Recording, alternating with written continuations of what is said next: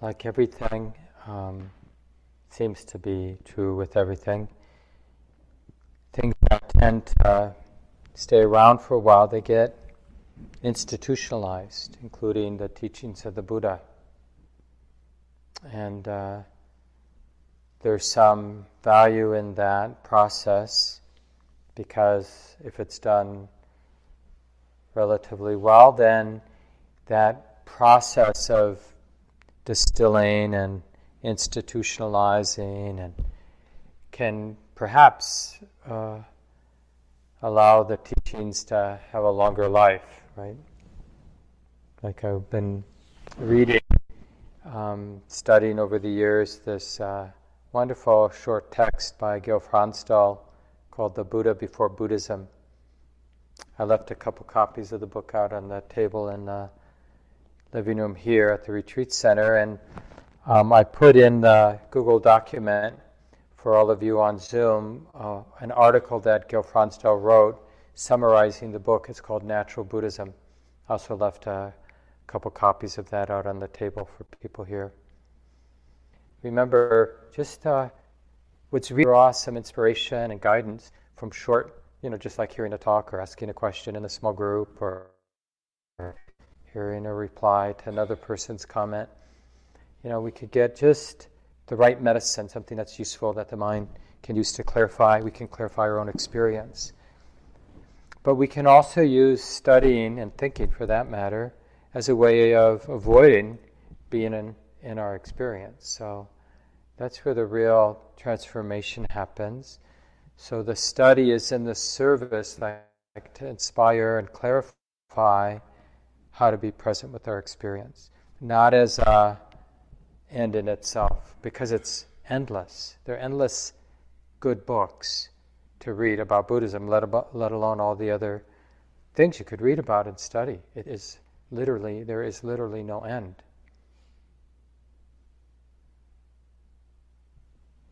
And in this text, uh, the Buddha before Buddhism, you know, what, what was the Buddha's experience as a human being, and what did he share before it became Buddhism? you know, it got institutionalized. Because it wasn't that long, you know, before it was quite a major movement in northern India at the time of the Buddha. You know, he taught for about uh, 45 years, so a long time. And, uh, and being a charismatic teacher, you know, things happen. So after a few years, there was quite a following, and after a few more years, it was like a big deal in those places. And you know how it is, like people, and people like people here, you know, we want to, people who aren't fully baked and awake and clear, you know, they, they want to be seen as you know, being good students of the Buddha, and then they're the rebellious types who want to put their own personal spin, and you know, and so then uh, the wise ones clamp down. No, no, this is how we say it, and don't deviate from this. And everyone memorizes the same thing, and and you know, it just gets messy very quickly. And this particular um, set of teachings that Gil Fronsdal translates, and has this great introduction. That's where I left the book out. Not so much for the translations, which were wonderful, but the, whatever it is, 20 page introduction to the book is quite good. And that article is even shorter, it's just like six pages. But the, uh, the, these passages from the Book of Eights, it's translated, the title of it, this, these discourses, these poems, really, or verses, um, they, there's a real collective sense that this is these are early teachings because even among the Pali discourses, the talks and teachings that were used at the time of the Buddha, this set of verses was talked about so there's a, a, lot of strong evidence that this is one of the earlier collection of verses from the Buddhist teachings. um, because it was referred to even in the early teachings. And it's, you know, it's different than a lot of the teachings we know because, you know, we know the four noble truths and the four foundations of mindfulness and the Eightfold Path. And it's not like those aren't teachings of the Buddha. I don't think anybody's saying that. But it may not be the original voice of the Buddha. It may be a way for the Buddha and other uh, students, disciples of the Buddha, to organize the teachings. And, you know, ways that I think most of us have found really valuable and will continue to find valuable, and it's not about rejecting it. But it is useful to see what this human being emphasized when he began teaching. And one of the ways he taught, one of the things he really emphasized when you look at these early teachings is the point of practice is personal peace through non clinging. And to support that, like that aspiration, personal peace with whatever's going on. So that just means the peace is here, right? And it doesn't mean we don't care about the wider world. The Buddha talks about, in those early teachings, the Buddha talks about how when people have peace with their conditions, right, it's conducive to the healing and the, you know, betterment of the wider community. In the same way, if people who are not at peace with their conditions of their lives, you know, those are the people who the image, one of the images used in the suttas is like a fish flopping around out of water. You know, there's a kind of desper, desperation in how we act towards each other, the kind of willingness to act out greed and act out aversion and hate act out distractedness, you know, different ways we try to stick our head in the stand, sand so we don't feel, we don't see. So he talks about, um, you know, Gil's summary of these teachings, and you can read them yourself, these wonderful verses. You know, what gets emphasized is one thing interesting is, you know, the Buddha you know, a lot of the words, like even the word Buddhist, I think just used once in this collection of teachings.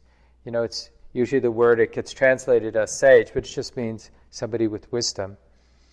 Um, not arahat, awakened one, noble one. Not even Tathagata that I talked about last night um, isn't used in those early teachings. Right? So but the, the, the, sage, the, the sage, a wise person, is described as someone who's peaceful with conditions. So not, not in these sort of metaphysical, amazing, mir- you know, with miracles and, but just someone who, I mean, it is pretty miraculous to be peaceful with conditions, no matter the conditions. But it's pretty grounded.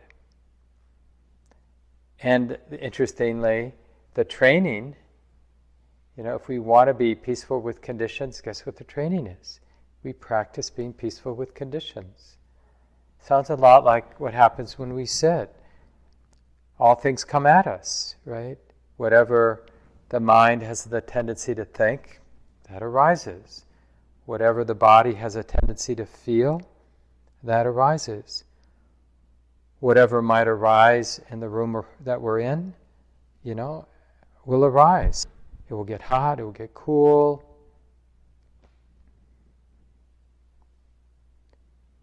And we get this opportunity, you know, we see it in such vivid living color where we become the one who's trying to make our experience perfect, better.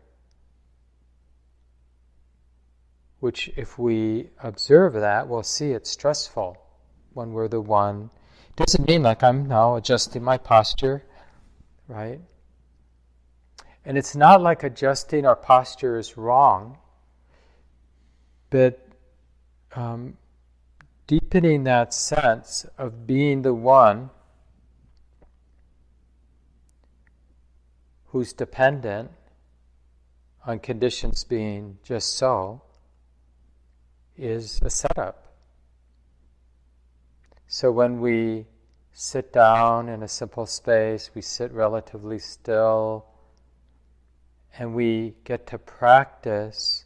Right, it's it's a kind of exposure, and uh, it's a setup because the whole ritual, especially you know when we're sitting as a group, and even those of you at home, you know, if your video is on, there's a kind of commitment that yeah, I'm I'm engaging this ritual with everybody else, and it won't be easy. Some sits are extremely difficult. We just want to bolt or keep moving or whatever, you know, fall asleep or.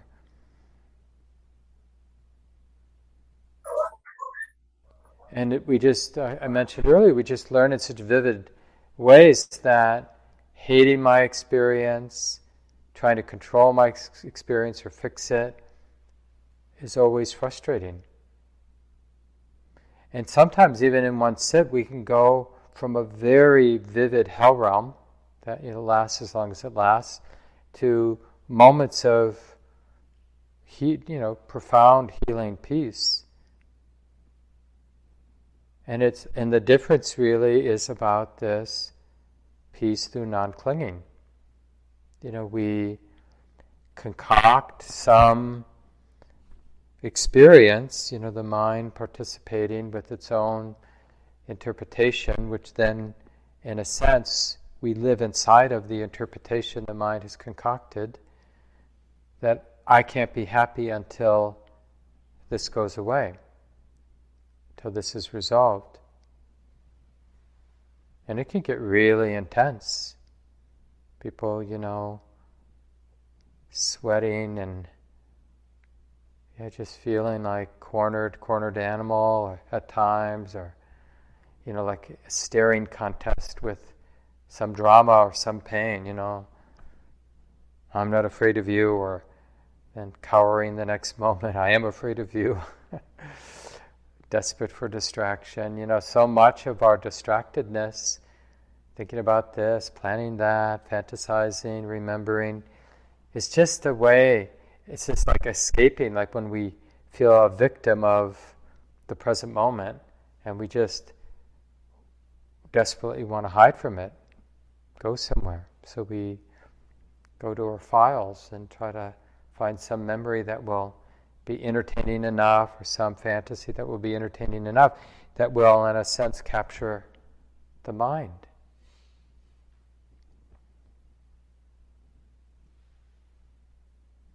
So the, these early teachings talk about the sage, the wise person, and the basic definition is, you know, somebody who is peaceful with conditions.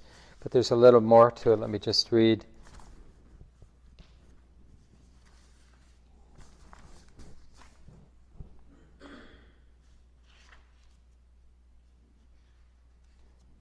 This is from Gil's book, uh, from the article rather. Clinging is explained as the primary reason a person is not peaceful. The release of clinging is the primary means to peace. The value of these teachings is not found in philosophy, logic, or external religious authorities, but rather in the results they bring to those who live by them.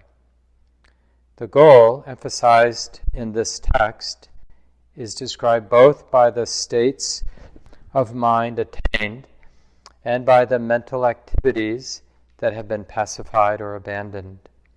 The most common descriptions of what is attained are peace, calmness, tranquility, and equanimity.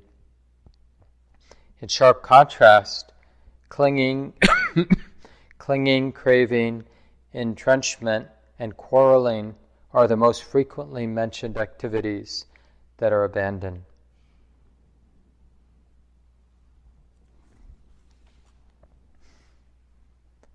So, uh, So then the these early texts they, they talk about the sage and the training that leads to someone becoming wise. And then they also tend to emphasize, you know, where that clinging happens. And you could probably guess. Why don't you just guess, you know, silently in your mind for a moment? What are, let's just say, the two most obvious things that our minds cling to? attached to, fixated on. So the Buddha says views and sensual experience, right? How many times today have we thought about lunch or dinner or food or warmth or lying down or the pain in the body not being the way it is or a hug from a loved one, or, you know. So we don't want to belittle or demonize uh, pleasant sense experience, because that's not the problem. The problem is the clinging, the dependence, not being warm. There's nothing evil about being warm. But hating being cold is unnecessary suffering.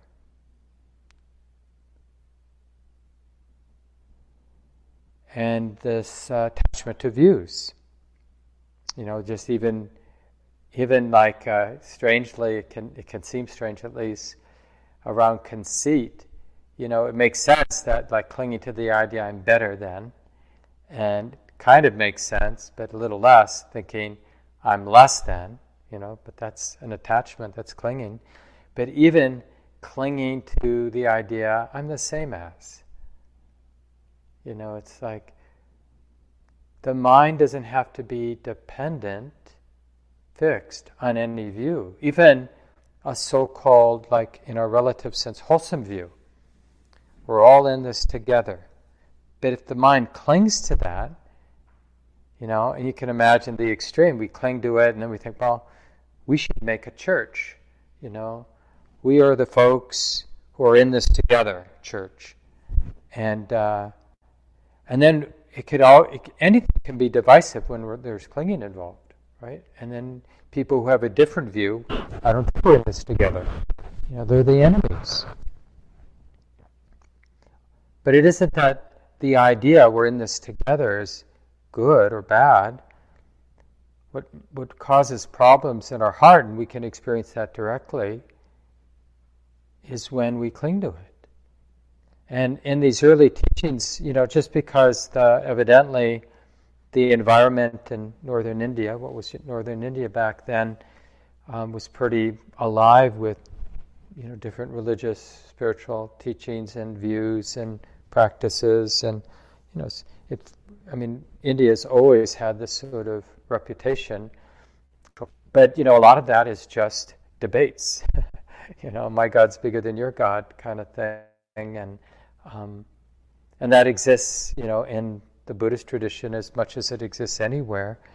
So it's not like Buddhism is immune to these sects and different views about what awakening is, what enlightenment is, what is jhana, you know, different opinions about what jhana is, deep concentration. Is believing in rebirth essential to do the practice, or is it just a per- you know, periphery thing because of the culture at the time. You know, there's all you could you could have people like go to the wire with one side of that of that uh, an issue or the other side. And the Buddha was really clear, you know, that sages don't quarrel with anyone. People may quarrel with a wise person, because the very definition of somebody with deep wisdom is not clinging to views.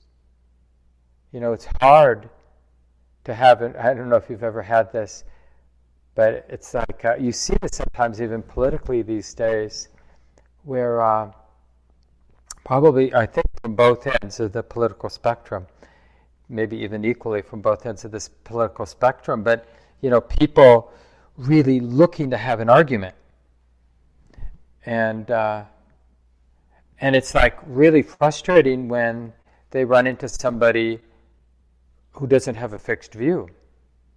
And you might be that somebody sometimes, and it's like really disconcerting.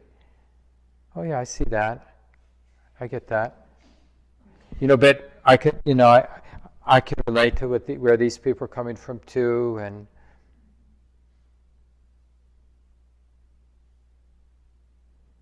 And I'm not saying all opinions or views are the same or equal in some way. But when we're hurting, and when there's a lot of turmoil and uncertainty, then we uh, wrongly, in the sense of it's a cause for suffering, we wrongly look uh, to what we can cling to views, opinions, philosophical points of view, political points of view. And there isn't one, you know, like uh, I was reading something recently about the climate crisis, and uh, and they were putting some of the extremism. I hadn't seen this before. hadn't that hadn't been pointed out to me before I read this article. But it's like uh, so many important things that need attention get rejected, not because of the validity of the argument uh, people are making, but, but people sense, maybe not even consciously, that something's off in the argument that's being made. But it may not be the facts. It may be the attachment and the judgment and the hate, the belittling of people who don't get it yet. And, um, and then it makes sense, you know, that our world becomes so dysfunctional because we can't actually have a conversation and we don't really listen to each other. And because we're both not listening to each other, no one's listening to each other, we get, I think there's some dynamic where we get pushed into more extreme, not so much that we bend the facts, but what gets extreme is our view of people who have a different view than us, or we imagine have a different view than us. And then pretty soon it makes sense that, you know, no way we're going to convince them. Some way we have to dominate them or get rid of them, right? Because th- what I think is important is important, and they're in the way. And you really feel this now in so many different arenas.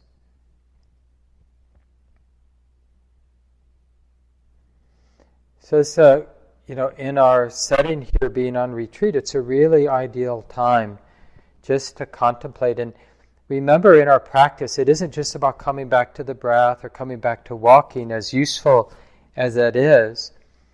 But when we get some continuity and some stability of present moment awareness, one of the ways to sustain that valuing of present moment awareness is to use some of these Dharma lenses, like peace through non clinging you can you can have that loosely in the mind as you walk back and forth, and you're with the physicality of walking, peace through non-clinging, or just the you know when when there is a disturbance and you notice the mind's been lost and now it's present, you can just say, oh, clinging to view, attached to some mental image, some scenario of me becoming someone, some conceit being better than, worse than, same as. Those are all fixed views, all a dependence on view. And just that serene smile oh, yeah, that is the cause for suffering. And, and it's never about not having views or opinions. And that's kind of the false uh, response. People, well, of course, I've got to have, yeah, have your opinions, but why the dependence? Why the attachment, the clinging? What, what's the value there? when we observe, we see that what comes from it is directly, immediately, is stress. And then, not only that, we become an irritant to everyone around us. Because so much of what we do with our fixed views is uh, we try to solidify, because it, it's so slippery, you know, we're constantly patching up anything we're identified with, fixed on. And, and we want other people to help us solidify that, you know, people in our camp. And we have these sort of unspoken deals with our friends, you know, I'll support your delusions, your fixations if you support mine. I won't question them too deeply, you know.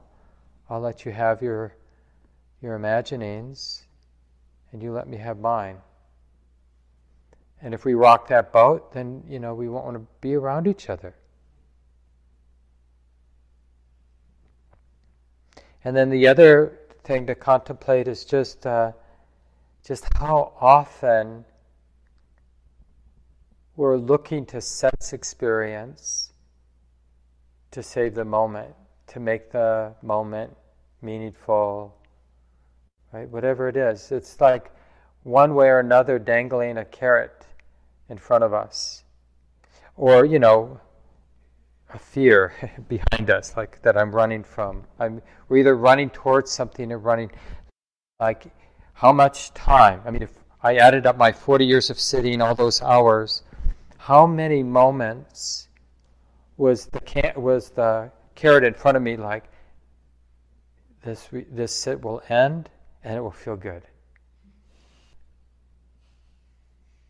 I mean, that is such a terrible irony and uh, sad truth that much of our life, the motivation for much of our life, is just to get to the next thing, to get to the end of the retreat, to get to spring when it's a little warmer, to get to my vacation, to get to Friday, to get to lunch,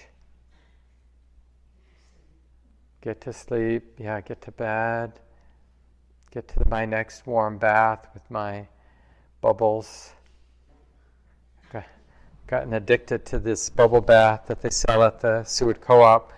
Thirteen dollars for a bottle. I mean, it's a big bottle, fortunately, but it's kids bubble bath that I like it. and it's like you know, it's a sense pleasure, and it's like I, I'm not. I think it's good medicine generally and it's nice when I come places like here where, I mean, we do have a bathtub, but I don't take a bath. Um, and other places, you know, where I don't really have access to a bathtub. Because uh, it's nice to see I don't have to be dependent on it. You know, as nice as it is, I can be okay without it. That's the point of fasting. I mean, as a spiritual practice at least, it isn't that food is bad but it's nice to know that if there isn't food, if I don't eat, I don't have to be the one who's suffering. It can just be that experience minus a person having a problem with it. And that's a good, you know, when this is the nice thing about, I mean, it's a little different for those of you at home. You have more options, excuse me, um, in terms of how you live your day. But even so, you know, most of us have turned our cell phones all the way off and um, really have modified our lives so they're more simple. And just to notice how it's really okay to be doing sitting and then doing walking and to not know what's happening in the world or happening with our friends. It's really okay to see this non dependence on sense experience. We don't have our comfortable chairs that we have at home, maybe, or whatever it might be.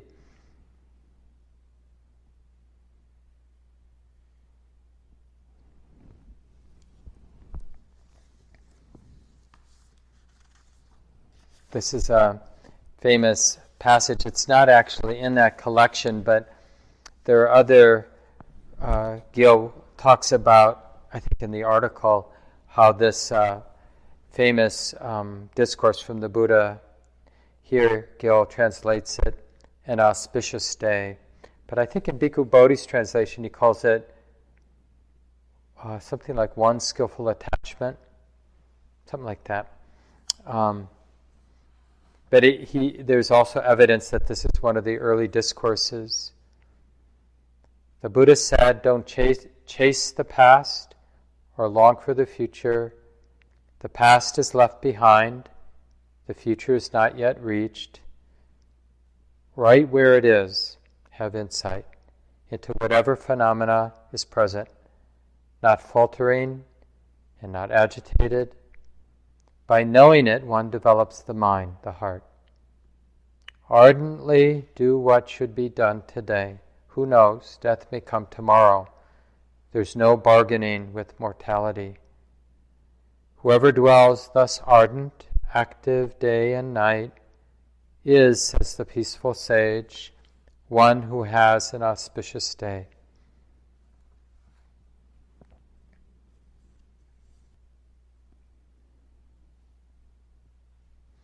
So I like that. I've always liked that. Uh, uh, as I said at the beginning, that the means and the ends have such integrity, and I think it's okay without, you know, getting caught in grandiosity, to to just because we're more. I think we're generally more at risk at imagining that peace, freedom, or whatever is way out there. We're more at risk to do that than we are to th- wrongly think, I'm the Buddha of this age, you know, the radiant one. Ask me any questions.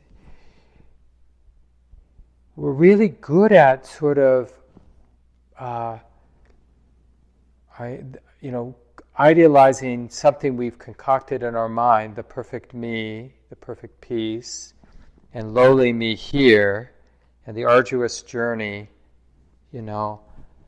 And, and then it's like uh, we're not that interested in peace or ease or release because we have a very arrogant idea that I'm far away. So it can't be that important. So to yeah, to, to kind of open that up a way in a way that feels skillful for you as you sit and walk like what's you know if if it's personal peace personal in the sense that it's here and now real peace here and now immediate through non-clinging. Or like in this moment what's actually in the way of non-clinging? Allowing this to be and you know, the Buddhist teachings are not idealistic, it's not about perfection. It's about peace through non clinging. And not about postponing. You know, we're supposed to check it out here and now. Peace through not clinging. And what can confuse us is how, as I mentioned, you know, we might actually taste some peace, but then, it, and five minutes later, we're back in some vortex of a drama that you know we've gotten caught up in. And then what we do is we dismiss the peace that we experience. Oh no, I'm just an idiot getting caught up in my old patterns. I'm still way here at point A. I'm not at Y, one step away from Z. You know,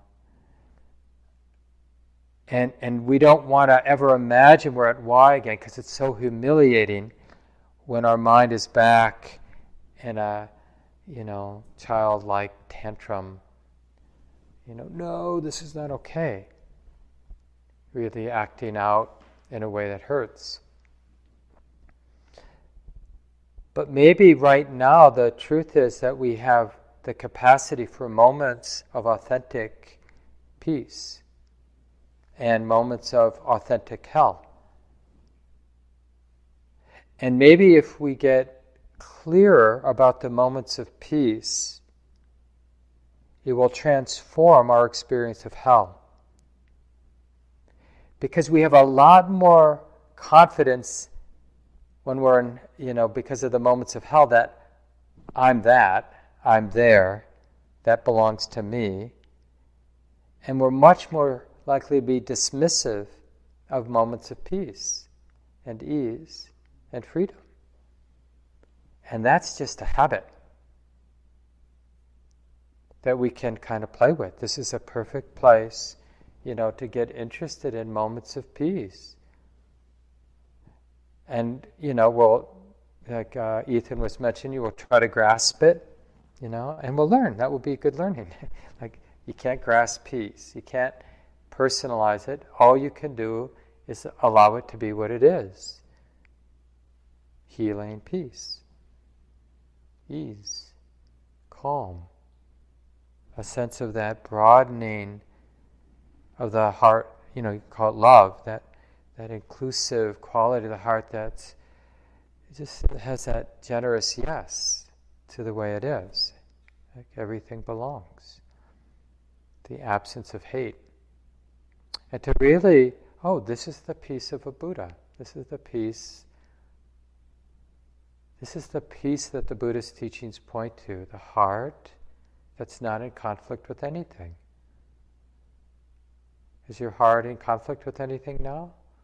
Well, then we should know. Oh, this is the heart that really isn't in, you know, maybe there's a little, but not much conflict. Well, can we be interested in peace? So I'll leave it here so we have some time for walking or movement. This talk, like all programs at Common Ground, is offered freely in the spirit of generosity. To learn more about Common Ground and its programs, or if you would like to donate, please visit our website www.commongroundmeditation.org.